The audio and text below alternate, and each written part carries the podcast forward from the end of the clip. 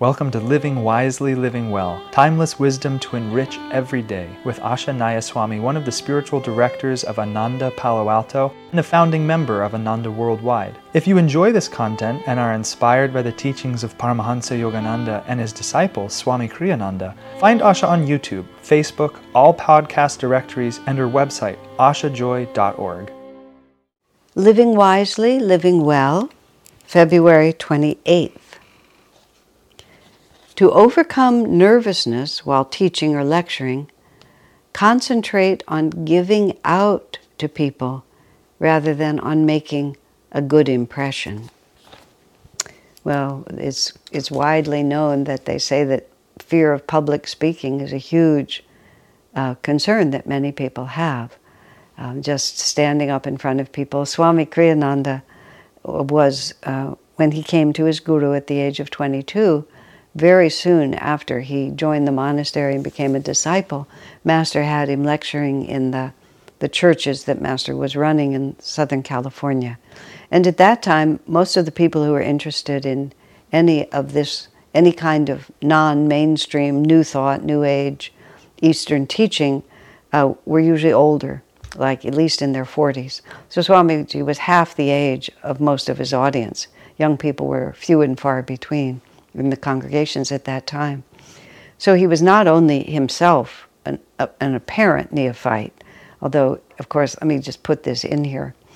As Swamiji put it really simply, chronological age is the most trivial definition of a person because someone can be highly evolved and highly developed, but they reach the end of their physical incarnation and they die, and they reincarnate as a child but the, the slate is not wiped off. Your accomplishments are not, you know, just obliterated when you reach the end of an incarnation because who you are vibrationally and even what you have learned in terms of talent. I mean, some of it has to be, you have to be reminded again of it, but it's self evident that some people are born with, a, with tremendous abilities inherent within them and born often into circumstances that allow those abilities to flower immediately. It's not always true, but it's often true. There's a familiarity because everything that we do records as a vibration in the chakras, and that's the, the astral energy body. And so when the physical body dies, the energy body remains intact, and it even has a certain resemblance to whoever we've been physically. We see this acted out in the movies now all the time, which gives us enough of an image. You know, the physical body dies, but the same actor gets up and starts operating through the world. They're just a little translucent, but they're still themselves, and that's not an invalid picture. And then they'll hang out in the material world. This is usually the theme. And then at a certain point, a ray of light will come and the music will start, and then they'll just merge into the light. But all of this is actually quite valid and we go into an energy universe. The astral world is called, which is the the prototype for this one. This one is based on that one, not that one based on this one.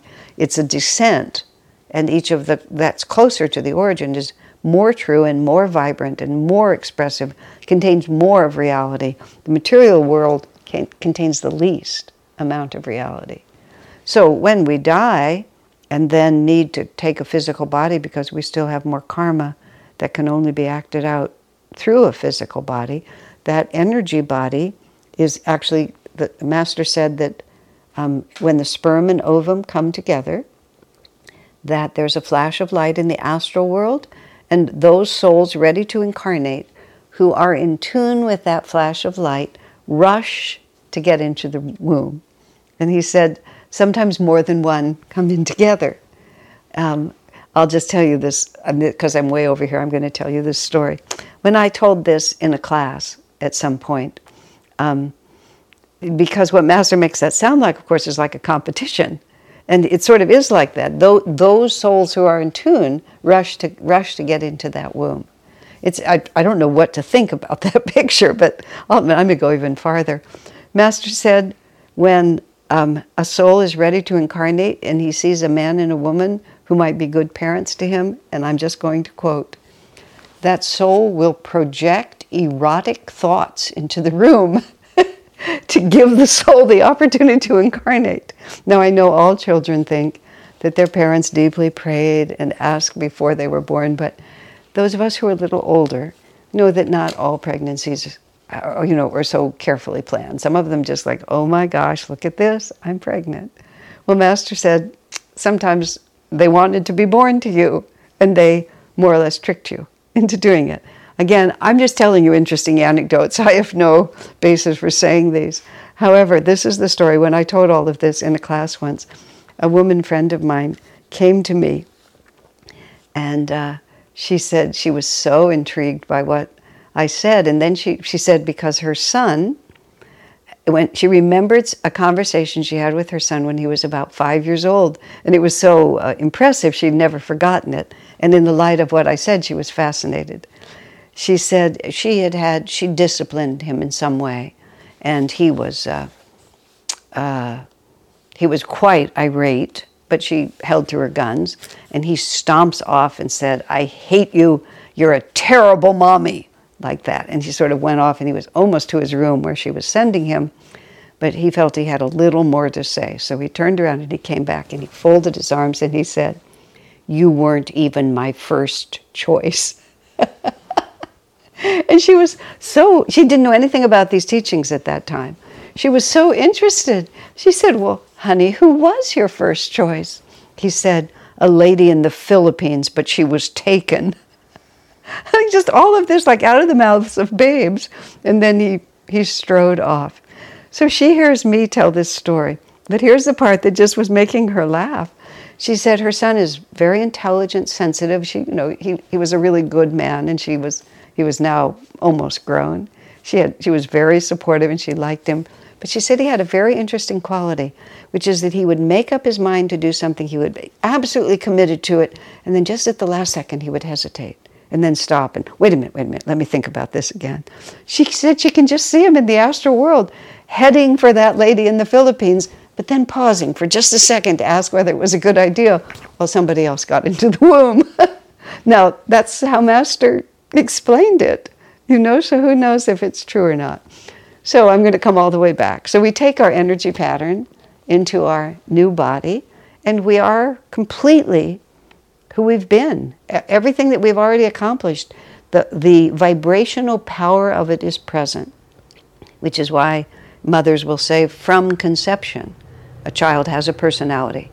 And if, you, if you've been pregnant more than once, which in this lifetime I haven't, but I believe I've had so many children over so many lifetimes, this is all very familiar to me, that, you know, one baby is not the other baby. And as soon as they're born, they just, they're a person. They're not a baby anymore. They can't speak your language yet. They have very little control over their body.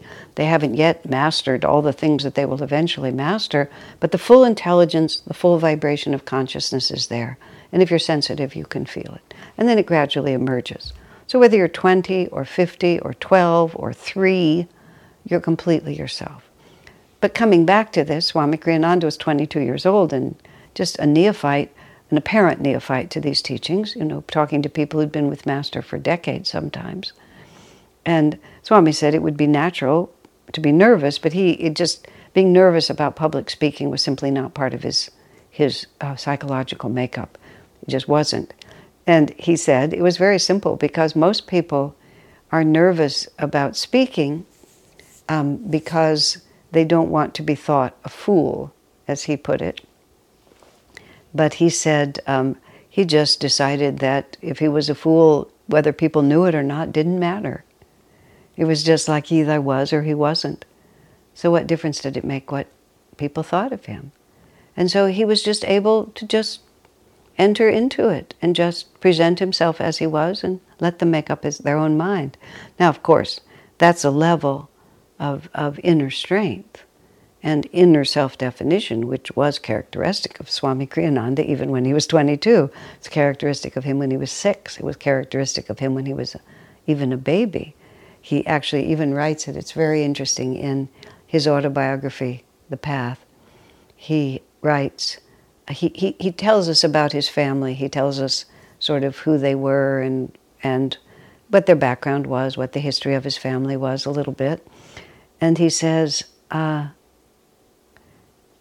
I describe this to just give you, he said, I came into this world fully myself, is what he said. It's a very interesting phrase. And actually, he was talking about himself, but he was actually talking about all of us. I came into this world fully myself. I don't describe these, these circumstances because they made me who I am, but these were the conditions, the people, the influences that I chose to associate with. Isn't that interesting? And it also puts this level of self determination just right in the front, which is what Master's whole story about conception.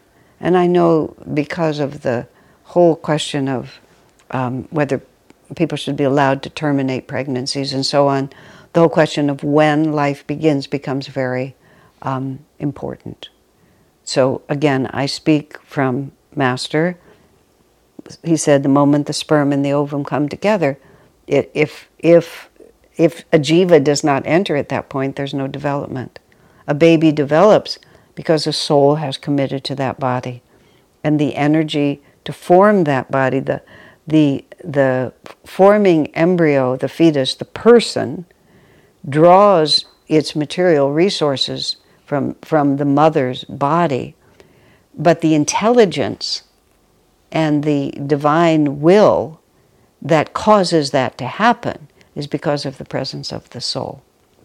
So, um, coming, let me, let me just get back into this for a moment. But it's also, and, and that soul has its own will, and it's imposing its will, and it's a relationship. And also, just because now I'm talking about it, um,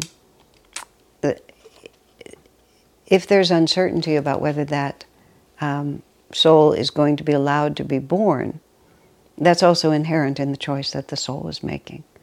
I say that because many people, many women that I know over the course of many years have terminated pregnancies when they thought they were doing something other than what they may have decided they were doing later. As, the, as you hear things like what Master said, about whether or not they're really, really, you really were terminating life, whether you were simply doing a biological shift or whether you were terminating a life. But that soul has total free will and total consciousness and, and also makes a decision. It's not a victim, is what I'm trying to say. Circumstances, it has karma.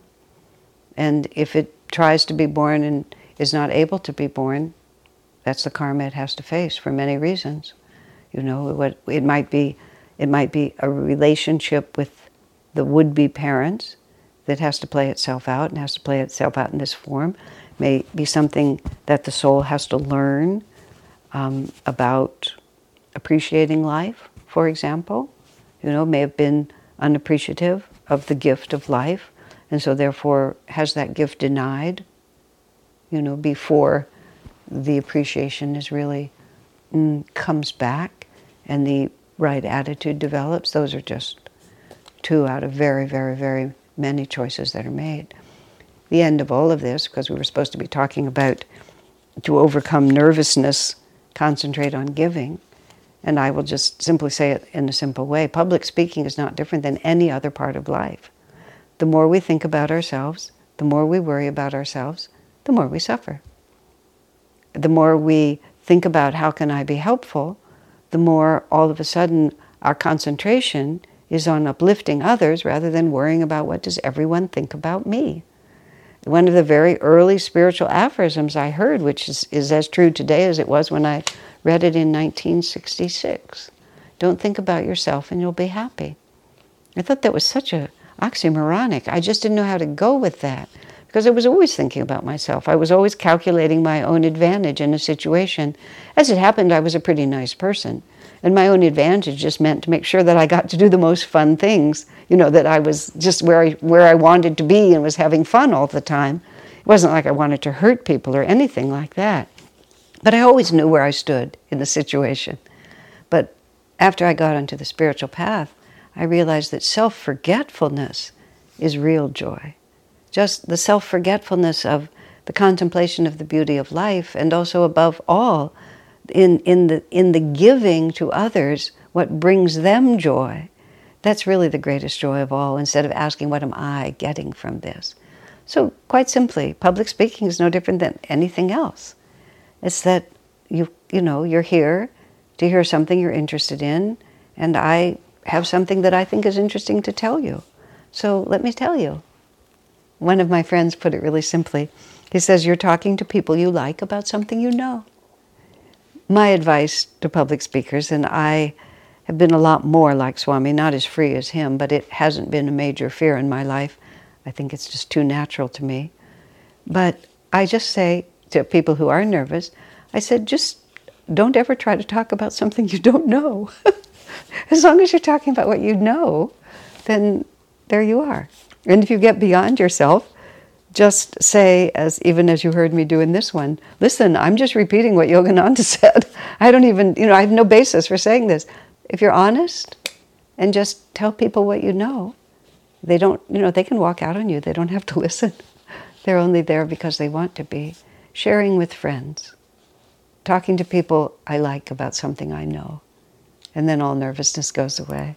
Swami says, to overcome nervousness while teaching or lecturing, concentrate on giving out to people rather than on making a good impression. God bless you, my friends. Our work is made possible by inspired listeners, so if you feel to support Asha, you can make a one time donation or, for unique members only content, subscribe through Patreon. Blessings and thank you.